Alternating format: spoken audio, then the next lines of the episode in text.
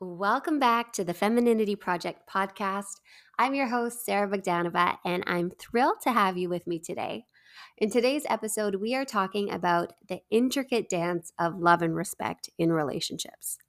Today's focus is on something that might challenge traditional notions, why, especially in the early stages of dating, it's crucial for women to prioritize respect over love. We're also going to talk about the dynamics of respect, what it means for both men and women, and how it shapes the foundation of a healthy and fulfilling connection. And if you've ever wondered how to become a woman who naturally attracts a masculine, respectable partner, well, we've got insights on that too. And we're going to discuss the traits that make a woman truly worthy in the eyes of a respectable man. And we're going to talk about the term alpha guy, because it can be a bit perplexing. I know a lot of women are looking for this alpha male, but they get stuck with little boys in an alpha male costume. So we're going to talk about what that means. And for those of you who are in a marriage and maybe going through a difficult time, we're going to talk about what to do when you find yourself in a relationship where respect seems to be slipping away. So whether you are single, dating, or in a long-term commitment, this episode has something for everyone. Let's not waste any more time. Let's jump right in. When it comes to love and respect, both men and women are seeking affirmation, but we often start from different points, and studies back this up and give us insight into what our core questions are. For men, it's often, do I have what it takes? They are on this quest of validation of their abilities, their strength, and their essence. On the other end of the spectrum, we tend to ask ourselves, am I worthy? Am I lovable? Will you fight for me? It's a search for self-value and emotional connection. There was a study done of over seven thousand men and women, and participants were asked to share their feelings during conflicts. The results backed up these questions. eighty-three percent of men expressed when they were in conflict with their partner, they felt disrespected, whereas women, seventy-two percent, felt unloved. So even in the heat of an argument, it seems that our sensitivities are wired differently. I think this is easier for men to understand that we have these differences versus how women approach the topic. It reminded me of my husband's grandma. She's Ukrainian. When she came to Canada for our wedding, she spoke no English. But despite being in an English-speaking country, she spoke Russian to everyone everywhere. It was almost as if she believed that the whole English thing was a practical joke and everyone secretly spoke her language. Similarly, women sometimes interpret men's desire for respect as a disguised plea for love, not recognizing that they have a distinct and genuine need for respect. So here's the key takeaway. We're different, and embracing these differences is crucial in a relationship. It's easy to assume that what fuels us emotionally is universal, but when we treat each other the same way, it leads to confusion and misunderstandings. Unlike women, men don't require the daily reassurance of love. For them, if you're there, he assumes you love him. If you wake up next to him, he thinks you're good. If you're sitting next to him while you're watching T V, he feels like you love him. But on a daily basis, he does question whether or not you respect him, whether he's perceived as a provider to you, whether you think he's strong. Respect is the fuel that drives him, and it is the force that he will even die for if he needs to. Think about any movie scene where it's a final battle, things are looking awful, the general comes out on his horse, and he talks to the men. He says something like, "Today we may all die, but there is not a group of men who I don't respect more and who I would rather go down fighting beside." The soldiers, fueled up by this respect, rally, go, and die. Now, imagine if the general's speech was more how women communicate. "Today, we might not make it, but I really love you. Josh, you're so caring. And Tony, you're empathetic." It just does not have the same impact. So understanding this distinction is key. While love is undoubtedly important, respect is a force that men will go to great lengths for. It is a driving factor in their sense of worth and purpose. You might be thinking, how does disrespect manifest in our day-to-day interactions? So I'm going to give you a list of things that women do, some obvious, some not so obvious, that men say show them disrespect. Let's just get the obvious ones out of the way. These ones don't require too much from us except self-control. So let's start with the first one, criticizing or nitpicking in public. This behavior not only undermines the sense of partnership, but it can also have a long-lasting effect on the dynamics between you and your guy. Here is the reality. You and your partner are a team, and teamwork involves supporting each other in public and in private. So sometimes women think that it's harmless or even funny to take digs at their partner in public. Perhaps they're trying to get a laugh, or maybe they're trying to get sympathy or people on their side. But the truth is, for a man, it doesn't inspire any positive change. All this does is, in his mind, show him that you don't respect him, and it also makes him question your sense of loyalty. From a woman-to-woman perspective, and I say this as being somebody who has done this in the past, I have learned from it. I've also seen the harm that it has caused in my relationship when I've done it. But what I didn't think about then that I think about now is when women do this, it reflects on our judgment.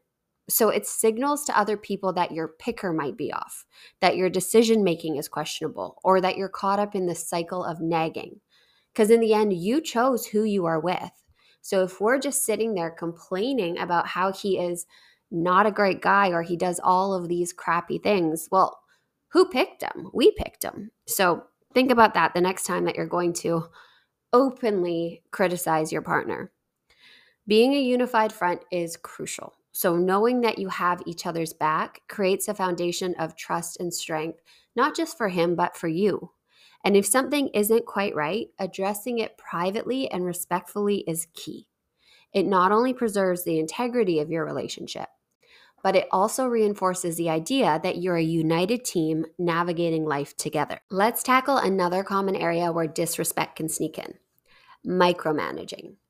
It's a subtle yet powerful form of undermining your partner's capabilities. Now, I don't know if this has ever happened to you, but if you've asked your partner to handle something for you, but you find yourself unable to resist the urge to interfere, you become the director on set. But all this does is communicate to him a lack of trust in his ability to navigate the situation. It's like you're silently saying, I don't think you can handle this on your own. Now, if you have this natural inclination to be in control, curbing this tendency might be hard, but the benefits for your relationship are huge. One of the reasons that I think this goes off the rails is our impulse to step in when he doesn't handle things in the way that we might. The key here is to let him take charge. If you want a man who can confidently handle situations for you, give him the space to do so. Otherwise, you're going to end up being his mom, and that's just a gross situation all around. A common complaint that I hear from women is that their partners aren't taking initiative. However, when they do, criticism tends to follow. Men genuinely enjoy making their partners happy. They they actually love to do this. So when he does something for you, if you respond with happiness and gratitude versus criticism, it motivates him to do this more often. And if there's something specific that you'd like him to handle, and maybe you want him to handle it in a different way in the future, consider expressing it positively and at a strategic time. Avoid critiquing him in the moment when he's working on what you've asked. And ask yourself, does this really matter? Like a simple example, if you ask him, can you load the dishwasher? And he doesn't load it the way you want him to, does that matter? Would you rather have clean dishes and not have to do them yourself? Or would you rather have it loaded properly, where you've scolded your man, you've taken the position of mom, and he never wants to do it again? Food for thought. All right, so this next one is interesting because it's not that women are coming from a place of criticism or trying to disrespect. They're actually coming from a positive place of, I want to be thoughtful, I want to be kind. And this is when it comes down to chivalrous acts.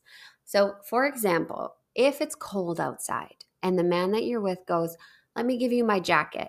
And you say, oh no, won't you be cold? What he hears is, you think that he's a little wimp boy and can't handle the weather. That is not the vibe you want to send if you want to establish this dynamic of respecting your partner. And then let's take another one. This used to happen with me and Vlad in the beginning of our relationship, going to the grocery store.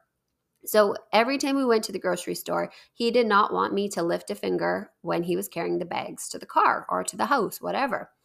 And he would sometimes have five, ten bags. Like, it was a lot of bags. So I kept insisting in the beginning, like, let me take it. It's super heavy. I can help you. And what he would be hearing this in male language is, she doesn't think that I'm strong enough. So here is the deal. Men want to be seen as tough, as warriors, as men who don't need mom's constant supervision. They don't need their boo-boos kissed. Like, we have to change that narrative and see what we are actually doing in that situation. When we swoop in and we reject their acts of chivalry, it actually leaves them feeling disrespected and, to be honest, a bit emasculated. So if you want this partner who exudes strength, you have to treat him like that capable, strong man he is. So the next time a guy gives you his jacket or offers his jacket, you just go, thank you, that's so sweet of you. Or when he's carrying your groceries, you go, hey, babe, like, your muscles are popping. Reinforce that behavior. All right, so I hope I've given you some ideas on how disrespect shows up in a man's mind. And maybe if you are in a relationship, you can look at some of those situations where that's kind of reared its head. Or if you are single and you're reflecting on past relationships, maybe you can see where things went, like, kind of went off the rails. I want to make sure it's clear, I am not putting this all on women, but this is just the cycle of how it goes. When women feel unloved, they start disrespecting. When men feel disrespected, they stop being so loving towards their partner. Now, if you are married and you're in that cycle right now, the answer of what to do is move first, whether it's a guy who's listening to this advice or a woman who's listening to this advice.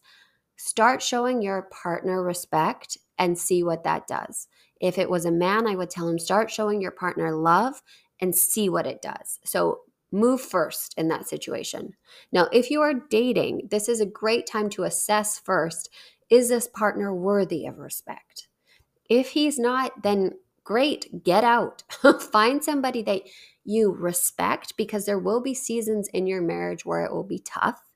And it's better if you can take the time right now and analyze, does this partner have the qualities of a man that I respect? So even when times get hard and maybe I don't feel like loving on him the way that he wants to be loved, I'm still going to do it because I know that ultimately this is a respectable man. Okay, so if you are dating, now I want to shift focus over to you. We've all been in a situation where we meet a guy, we think he's cute, and suddenly we're daydreaming about our life together. But this is my opinion. Shift your focus from just love to something equally, if not more important, respect. Now, what I'm saying here is, don't date guys that you don't like. Date a guy that you like. Of course, find somebody that you're into. But before you start envisioning your future family with him, take a step back and ask yourself, will you respect him? It is very easy for women to fall in love, and especially to fall in love with charm. I mean, women love Ted Bundy, and I know this is an extreme example, it's gross, but it highlights the power of charm and attraction. And I bet you, if you ask those women who are writing him love letters in prison, do you respect what he did? Do you like think he's a respectable man? They would probably say no. Well, they were crazy, but I hope that they would say no. So here is the real talk. This is what I want you to do. I want you to watch him. I want you to ask these questions in the dating stage. Does he have a job? Does he take care of the people in his life? Does he follow through on his promises? Does he have convictions? And more importantly, does he stand by them? These questions should be front and center in your mind before you start planning your adorable future babies. And if he is lacking in the basics, no job, frequently going to strip clubs, drowning in booze, he has no plan, you're not looking at a respectable man. And although you might think he's charming and you're brushing off those things, eventually it is going to be an exhausting dynamic later on, because it's going to be you who's carrying most of the relationship workload. It's going to be you who's worrying, well, he's out all hours of the night. If he is a bad boy at nineteen and he continues to be a bad boy at thirty-five, forty, forty-five, don't date him. So like him enough to be curious, then shift your focus. Ask yourself if you genuinely respect him. If the answer is yes, then by all means, let yourself fall. Now let's dive into the realm of real masculine men. Some call them alpha men, versus little boys who play dress up in alpha men costumes. Those questions that we talked about, about respect, they're going to be your compass in figuring out who you're dealing with. Plenty of guys can look tough. They can look like they've got it all under control. But if they are not providing for you, protecting you, and genuinely loving on you, think of him as an imitation alpha. Which brings me to the next point. How do you become a worthy woman? These kind of men that I'm describing, the good ones, they will have standards for you. And your behavior sends signals about where you're going to fit into their world. And I know this is going to ruffle some feathers, because the societal expectation of women to men is that as women, we can have standards. We can impose expectations on them. But when it comes to a man has having expectations for his partner, for a woman, suddenly it becomes this, don't try and change me. This is just who I am. It's a double standard. So these loyal, providing, and protecting guys, they want a teammate. They want a woman who's going to bring them peace and a woman who is genuinely special. Now, here's where it's going to get even more controversial. These men often care about your level of promiscuity. Now, wanted to let that just, I wanted it to have a moment to marinate, because I get it. Society tells women it's empowering to be sexual and to take charge, but men view it differently. And women might argue. They'll say, well, if guys can do it, I can do it. And I'm not advocating for guys to do it either, but here's the catch. It is different. A woman can point at a guy and have sex that night, but a man can't do that.